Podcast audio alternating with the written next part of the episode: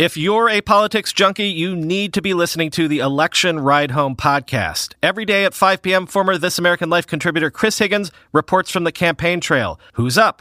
Who's down? What issues are getting traction and what do the polls say? Search your podcast app now for Ride Home and subscribe to the Election Ride Home podcast.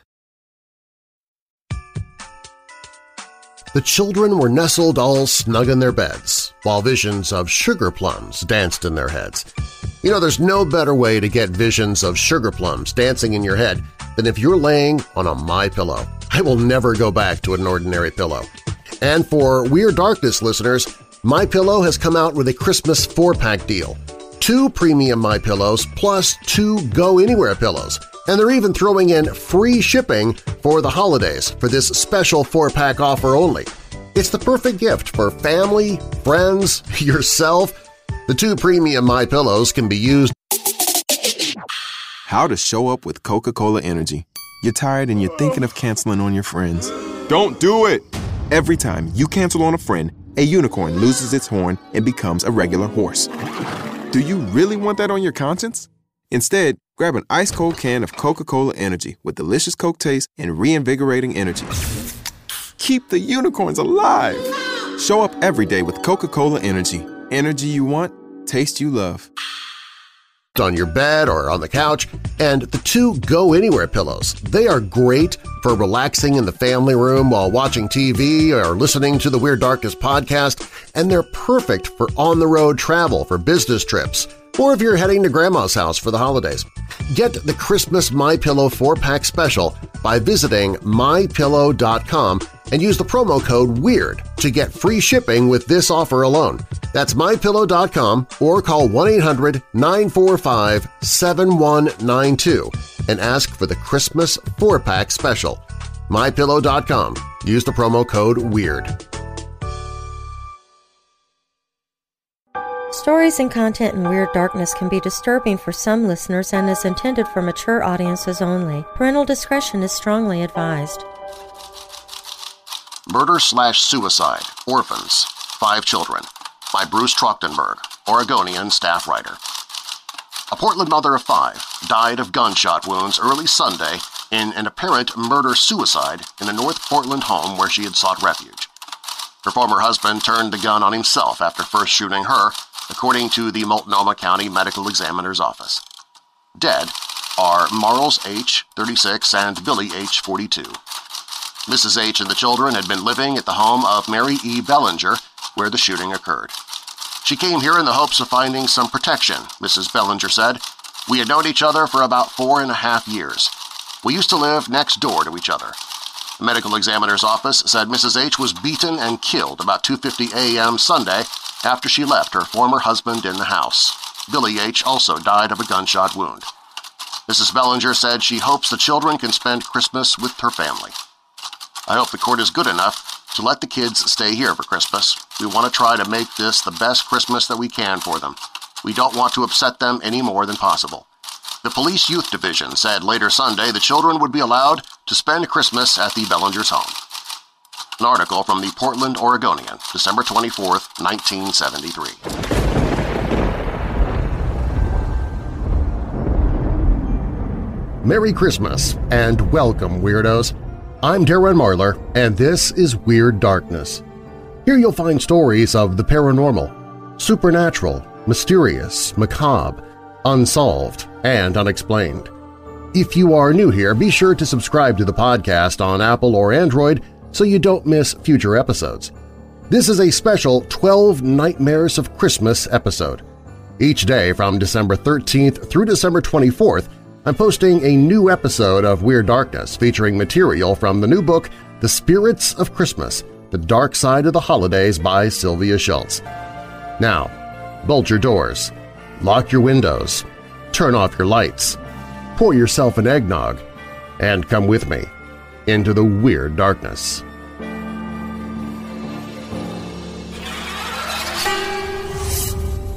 The Dakota the iconic hotel at the corner of Central Park West and 72nd Street in New York City is a place that many New Yorkers call home. Several of them are ghosts. On December 8, 1980, John Lennon joined the ranks of the spirits who roamed the Dakota's elegant hallways. Just outside the building's front entrance, Lennon was shot four times in the back and shoulder by Mark David Chapman. Lennon staggered a few steps, then collapsed near his frantic wife Yoko Ono. The first reported sighting of Lennon's ghost was in 1983 when Amanda Moores and musician Joey Harrow saw Lennon standing in the archway at the Dakota's entrance, mere yards from where he'd been gunned down. Perhaps being so close to the scene of his murder had put Lennon in a pensive, even foul mood. Moores almost walked up to the Beatle to say hello, but she said the look on his face let her know he was not in the mood to chat with strangers. Lennon was in a much better frame of mind when he showed up in his own apartment. Yoko Ono lived at the Dakota for 20 years after her husband's death. One day she came into the living room to see Lennon's ghost sitting at his white piano. He turned to her and said, "'Don't be afraid, I am still with you.' Then he vanished. Before his death, Lennon claimed to have had his own paranormal experiences in the Dakota Hotel. He told of seeing a phantom he called the Crying Lady who would pace the Dakota's hallways. Lennon was not alone. Many other witnesses have reported seeing the Crying Lady. She may be the spirit of Elise Vesley, who was manager of the building through the 1930s, 40s, and 50s. Vesley herself, in life, believed passionately in the paranormal.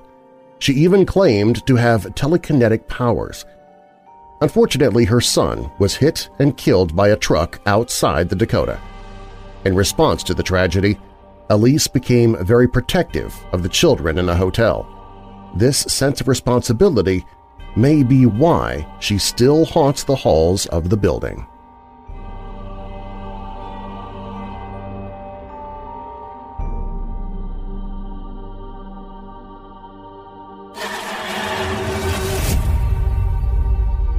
It's become somewhat of a joking urban legend to claim that Elvis Presley is still alive and well and flipping burgers in a diner somewhere in East Podunk. As a part of American culture, Elvis sightings are right up there with UFO encounters. But even with all the National Enquirer articles shouting otherwise, the undeniable fact remains that Elvis Presley did indeed die on August 16, 1977, at Graceland in Memphis, Tennessee. So what sort of phantom Elvis are people seeing? The best guess is that it's just that simple – People who claim an Elvis sighting are actually running into his ghost. The spirit of Elvis seems reluctant to leave this plane of existence. He appeared to an acquaintance, an elderly farmer named Claude Buchanan just after Elvis passed away.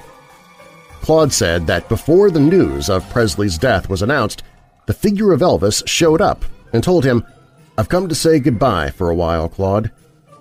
But one year, Elvis decided to go home for Christmas. On December 20th, 1980, a truck driver named Jack Matthews was taking a load to Memphis. About a hundred miles outside of the city, he picked up a hitchhiker. The night was dark, and the hitcher was just a dim form in the passenger seat, a hat pulled low over his face. But the hitcher didn't seem like a threat to Matthews. On the contrary, he was well-spoken and polite, just the kind of company you'd want on a long trip. In a light Tennessee drawl, he told Matthews that he was going to Memphis to see his mama and daddy for the holidays. The hours passed in pleasant conversation. They talked quite a bit about cars, and the hitchhiker mentioned that he owned several Cadillacs.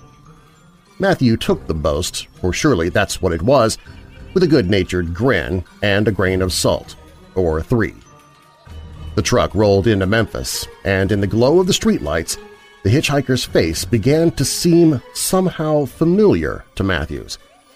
The man asked to be dropped off on Elvis Presley Boulevard, and that is when the penny dropped for Matthews. His passenger looked startlingly like the late entertainer, Matthews found the boulevard and carefully pulled the 16-wheeler over to let his passenger out. He stuck out his hand to wish the guy a Merry Christmas and realized he'd never told his passenger his name. I'm Jack Matthews, by the way. The hitchhiker looked Matthews in the eye.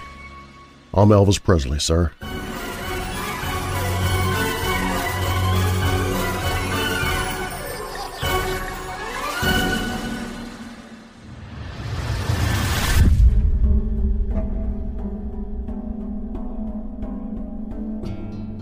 Chicago and her suburbs are justly famous for the phantom hitchhikers that roam the streets.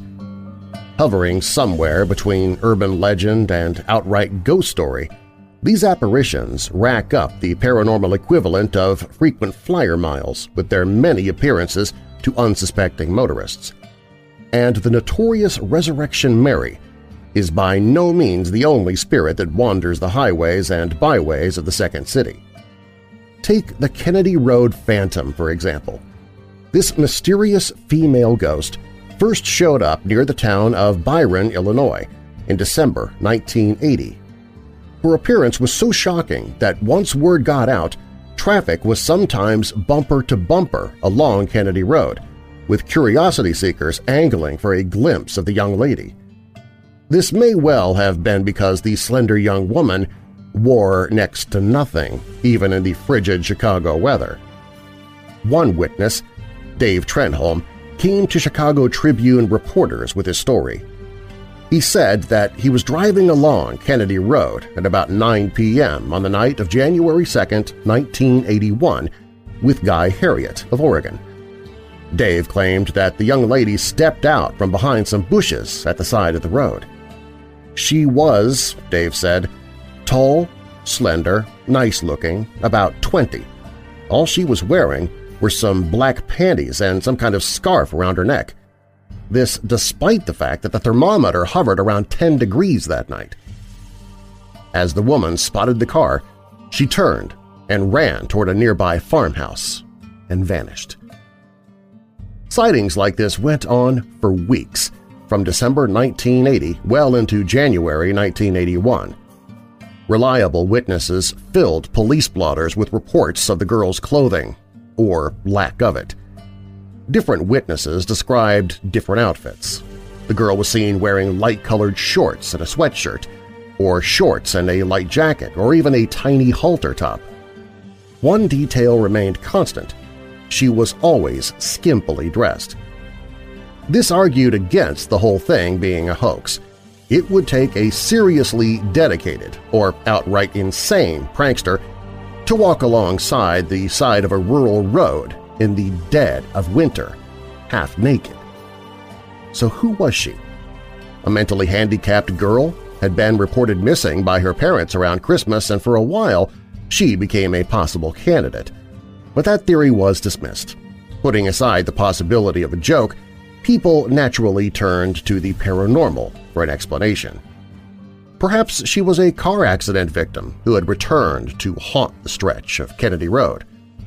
Or maybe she was the ghost of a woman who had been buried in a nearby cemetery, which had been abandoned and recently destroyed. The story took a gruesome turn in late January 1981. The Rockford Register-Star published a report that an Ogle County Sheriff's car had struck a mysterious woman around 8 p.m. and run her over. The woman had suddenly appeared in the middle of the road and the driver of the squad car had no time to react.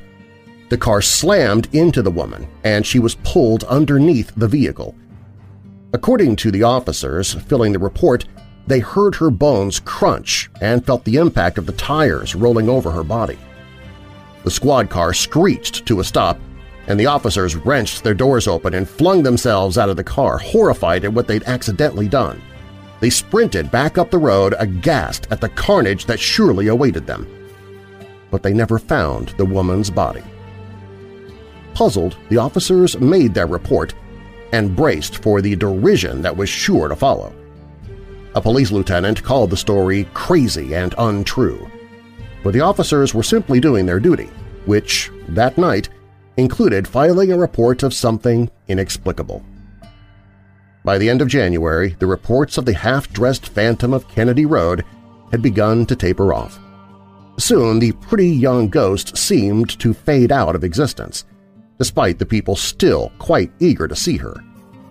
That was decades ago, but many ghost hunters still keep a sharp eye out for her as they drive down that lonely stretch of road. Especially the guys.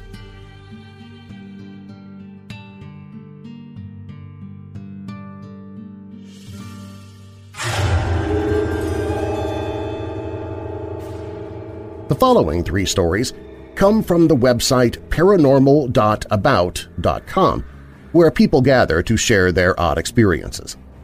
The first story was shared by a reader with the screen name Misty G. When I was nine years old, I'm 30 now, I could not get to sleep on Christmas Eve because I was excited about presents and wondered if my parents had anything to do with the gifts I'd received from Santa the year before.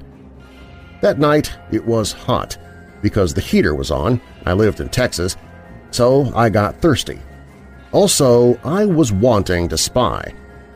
I got out of bed and cracked open my door to make sure no one was out in the living room, so that way I could get something to drink. When I opened the door, I saw someone bent over. Then he stood up. It was Santa Claus, dressed in the red and white getup. Something strange was that I could see the lights of the Christmas tree shining right through him. He was taking the stockings down off the mantel and placing them on the coffee table. When he started to turn around to put the next stocking on the table, I closed the door and jumped into bed. The next morning, I woke up and told my sister what I had seen. I told her where he had put the stockings. When we went into the living room, the stockings were where I said he had put them. We both turned and looked at each other and froze for a moment. From then on, I have told everyone that I believe in Santa.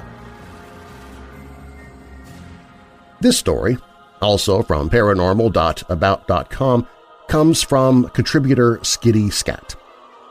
This incident took place near Seattle, Washington on Christmas Eve of 1957 or 1958. Mom was at a kitchen window when she yelled for my sister and me, ages around 5 and 7, to come look. There was Santa and an elf carrying a big brown bag walking down the middle of the street. My dad went running out the door to see if Santa could come and say Merry Christmas to us kids, but Santa, the elf, and the big brown bag had vanished. And one more story, from Arthur H. My mother, to whom I was very close, passed away in 1964 when I was 17 years old. I left home that year and moved to Ontario from Nova Scotia. In 1969, I met a girl whom I will call Karen, and we got married in March of 1970. In December of 1971, we were expecting our first child. We were living in a small bungalow. There was a fireplace in the living room. My wife and I loved the fireplace, and we had it lit every night. It was Christmas Eve, 1971, and we had just finished putting the gifts under the tree, and a nice fire gave off a beautiful glow. On the tree, one string of lights, which was supposed to flash, had stopped several days before. It was five minutes to midnight when the fire in the fireplace suddenly went out, and the string of lights started to flash, and the other lights stopped flashing. My wife and I were sitting on the floor, and it had become very chilly in the room. I looked over to my La-Z-Boy chair, and a figure was sitting there.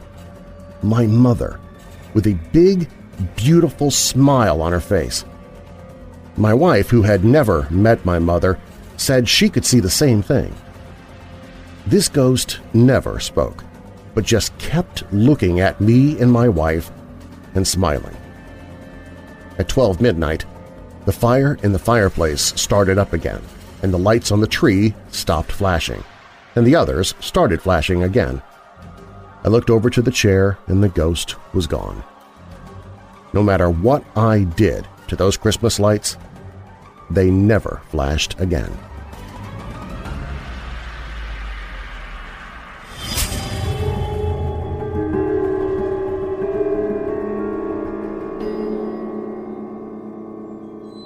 Murder Slash Suicide, Orphans, Five Children by Bruce Trachtenberg, Oregonian staff writer.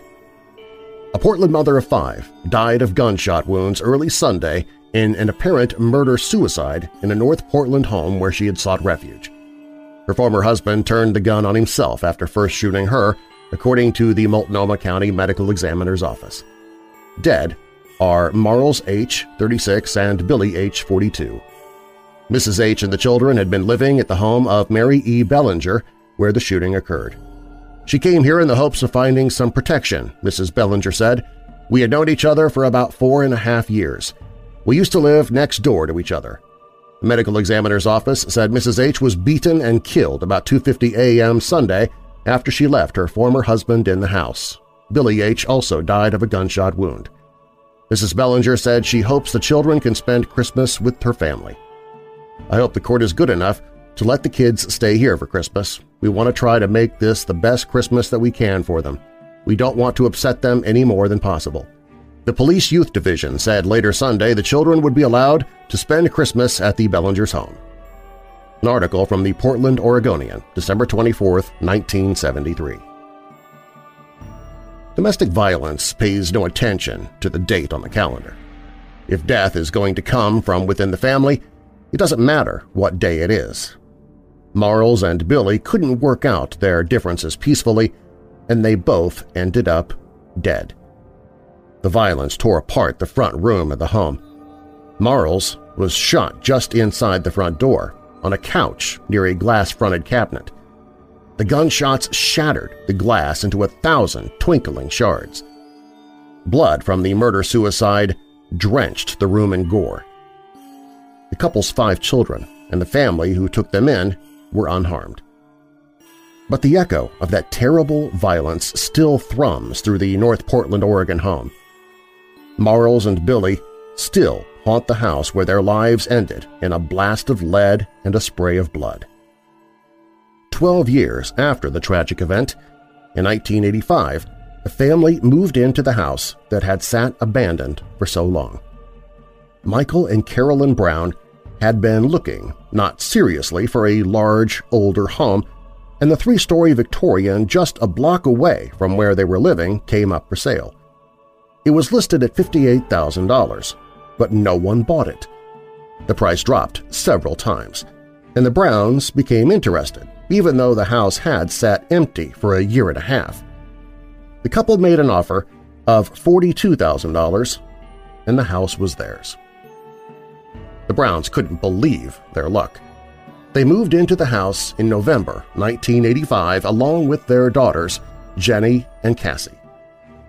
The Browns lived in the house for a year and a half before Carolyn began to have spooky feelings about their new home.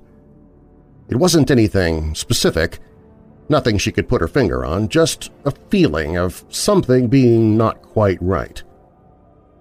Six months later, she and Michael were talking about the house, comparing notes as it were, and Carolyn discovered that Michael also found the house disconcerting in a way he couldn't explain, to her or to himself. Both Michael and Carolyn agreed that perhaps the floors in the home were a little too creaky, that perhaps the window in their daughter Jenny's room shouldn't be opening by itself. A couple of years after the Browns moved in, a former owner of the house stopped by to see his old home. As he was leaving, he asked the couple if they knew that their home had been the scene of a murder-suicide.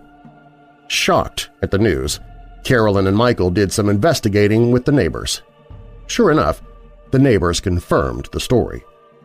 A lady had left her husband and come to the home of her friends seeking safety for herself and her five children. Her husband had come after her, killed her, then turned the gun on himself. Cassie, the couple's younger daughter, was the first in the family to see the ghosts of Marles and Billy. She told Carolyn that a nice lady would come to tuck her in at night, but that a man would also come into her room. Cassie, not yet three years old, found the man scary because he never smiled. He only watched. But the lady was kind and pulled the blankets up and tucked Cassie in, soothing the toddler to sleep. On Christmas Eve, 1989, daughter Jenny snuck downstairs for an early peek at the presents under the tree. A man was standing near the tree, gazing at it, his back to the little girl. Jenny caught her breath. Could it be her dad standing there, or even Santa Claus? The man turned to face her and vanished. Jenny, scared out of her wits by the man who was obviously neither her father nor Santa, scampered back to bed. Much later, she told her parents what she'd seen. The man she described sounded a lot like the man Cassie had seen watching her in her bedroom. The Browns were forced to admit they were sharing their home with ghosts. One of the spirits made its presence known exactly a year later. On Christmas Eve, 1990, the Browns hosted the annual family Christmas at their beautiful, spacious home. Carolyn's sister-in-law had brought a tray of mixed nuts for the party. The relatives had all gone home and Michael and the two girls had already gone to bed. Carolyn was in the kitchen, straightening up the last of the party mess. I was putting some stuff away and noticed that the tray with the nuts was halfway off the table, Carolyn said. I pushed it back onto the table and then I started putting things away again. And then the tray just flipped backwards. It was like someone had taken his hand underneath and flipped it up. The tray hit the wall and nuts scattered everywhere. Carolyn snapped off the lights and bolted for the safety of her bedroom. The spilled nuts could wait until morning.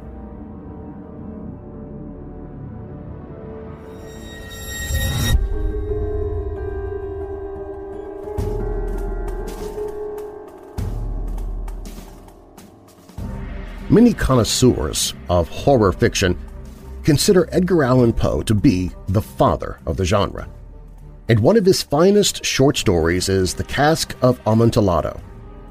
This deeply creepy tale is a staple of high school literature classes, and for good reason. It's the story of a man who gets bricked up alive in a dungeon, a fate he thoroughly deserves. What most of these high school English students don't know is that Poe based his story on true events. Poe was born in Boston on January 19, 1809. In 1827, the 18-year-old Poe enlisted in the Army. His first posting was pretty close to home, at Fort Independence on Castle Island in Boston Harbor. One Sunday, when he had some free time, Poe wandered outside the fort's walls down to the water's edge. A monument there had caught his attention, and naturally he wanted a closer look. On one side of the obelisk, Poe read the inscription, The officers of the U.S. Regiment of Light Artillery erected this monument as a testimony of their respect and friendship for an amiable man and gallant officer. On another side of the monument, Poe found a few lines from a poem by William Collins. Here honor comes, a pilgrim gray, to deck the turf that wraps his clay.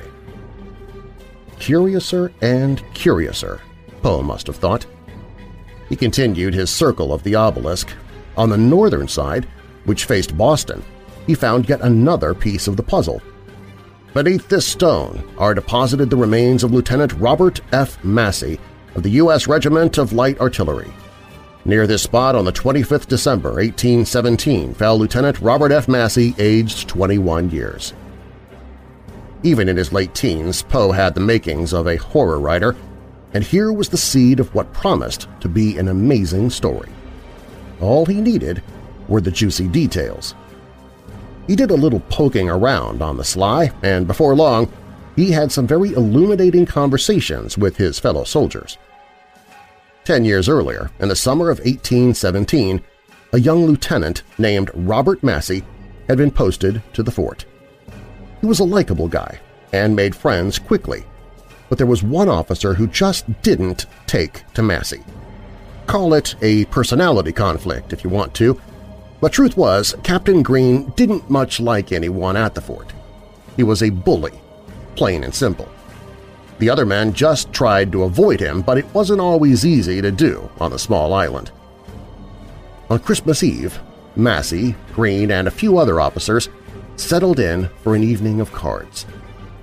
Massey and the others enjoyed the friendly games, But Green seemed determined to ruin Christmas for everyone. Around midnight, Massey won the hand of cards they'd been playing. With a grin, he reached for his winnings. Well, Merry Christmas to me! Green leapt from his chair with a snarl and smacked Massey across the face with an open palm. You cheated!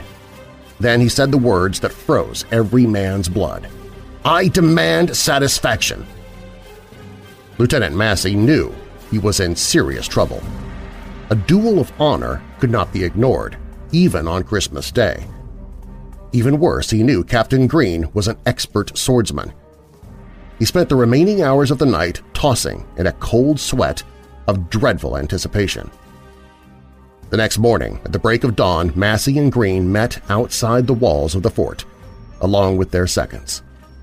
In the stinging cold air, their seconds, following tradition, pleaded with the two men to set aside their impending duel. But Green refused, and Massey had no choice but to go through with it. The duel began with a clash of steel. Massey did his best to defend himself, but Green pressed his attack. On that cold, clear Christmas morning, he wanted to kill. Massey gasped as Green's cold blade pierced his chest. The duel was over within moments. The young lieutenant's men lifted him gently from the sand and carried him to the infirmary. Robert Massey died later that afternoon. Massey had been respected and well-liked by his men. He'd made friends in the months he'd been at the fort. His men moved through their days in a haze of depression and grief. There was no reason Massey had to die. A young man cut down in the prime of his strength just to satisfy some bully's lust for killing. Then some of Massey's friends learned some information they found very interesting indeed. They already resented Captain Green for the capricious death of their friend Massey. They were intrigued to learn that Green had goaded officers at other forts into duels on equally flimsy pretexts. In short, Green was responsible for the deaths of six other men. He was, Massey's friends realized, a sociopathic killer who chose to murder his victims in plain sight. Robert Massey's friends had a monument erected to mark the spot where he'd been run through. At nearly the same time, a strange thing happened. Captain Green disappeared. The top brass at the fort could give no explanation, so after some time he was considered a deserter. Green was never seen or heard from again. But the story, Poe discovered, didn't end there. One night, still mourning the senseless death of their friend, a handful of Massey's fellow officers paid Captain Green a visit. They brought several bottles with them. Never one to turn down a free drink, Green lifted a few glasses. And still the other officers kept topping off his mug. Soon, Green was knee-walking drunk. Two burly officers propped him up, one under each arm, and they went for a walk. The whole group manhandled Green out of his room and down to one of the old dungeons of the fort. Earlier that day, the officers had gone searching for the most remote of the abandoned cells. The dungeon had fallen out of regular use, but the cells were still equipped with the iron shackles of days gone by. The men hustled Green down to the dark, filthy cell and dragged him through the narrow door. They dumped him onto the dusty floor and clamped the rusty iron manacles to his wrists and ankles. Green came to a groggy half-consciousness and slurred a question. What the hell was going on? Then realization cut through the fog of alcohol. The officers ignored him as he began to yell and struggle against his chains. Silently, they mixed mortar and began to take bricks from the pile stacked next to the door. It didn't take long for the men, working together, to brick up the narrow cell door. It took longer, probably much longer, for Green to die screaming in the pitch blackness. The officers involved all requested transfers to other forts, but before they all left, whispers began among the lower ranks. The story was shared in low, muttered tones. Ten years later, there were still soldiers at Fort Independence who remembered the true story of the fate of Captain Green. they shared that hushed tale with budding horror writer Edgar Allan Poe. The higher-ups got wind of Poe's research as he was called into the office of the fort's commander. Poe was told that he was strictly forbidden to tell anyone the story of Massey's duel and its grisly consequences.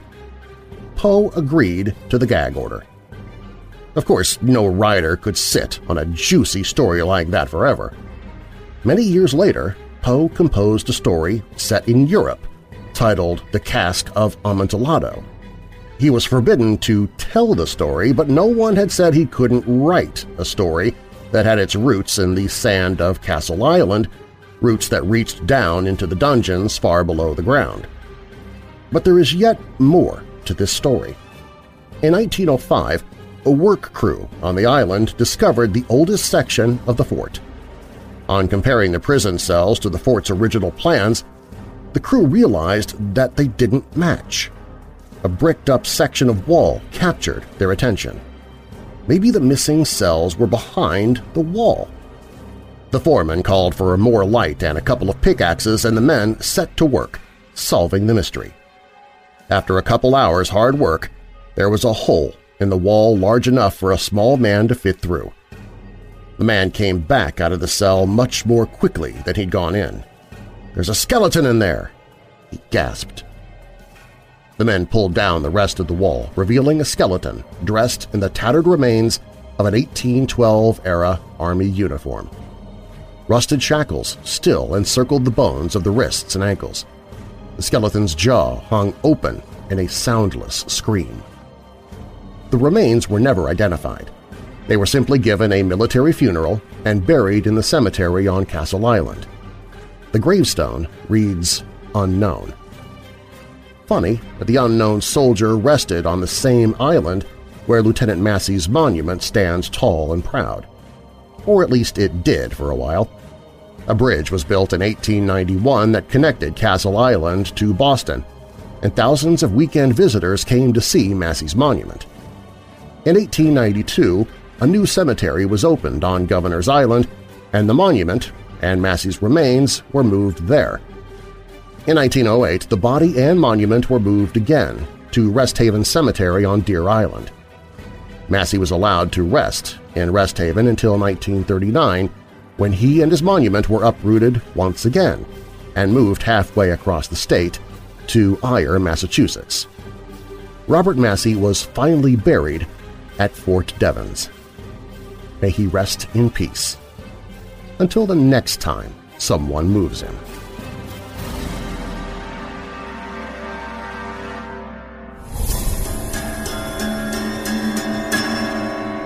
If you'd like to support the show, you can become a monthly patron and get exclusive content and updates, including numerous episodes you can't find anywhere else online.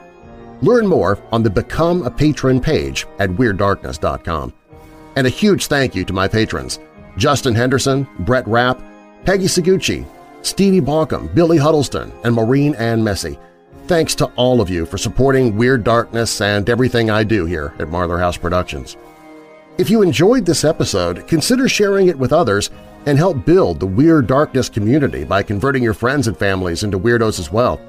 Sharing this on your own social media is greatly appreciated and really helps the show. This special episode is part of my 12 Nightmares of Christmas series. It's a collaboration with paranormal blogger and author Sylvia Shults. The stories I used in this episode are from her book The Spirits of Christmas – The Dark Side of the Holidays, and you can find a link to that book in the show notes. Do you have a dark tale to tell? Share your story at WeirdDarkness.com and I might use it in a future episode. Music in this episode is provided by Midnight Syndicate. Find a link to purchase and download this dark, creepy Christmas music in the show notes. I'm your creator and host, Darren Marlar. Merry Christmas, and thanks for joining me in the Weird Darkness.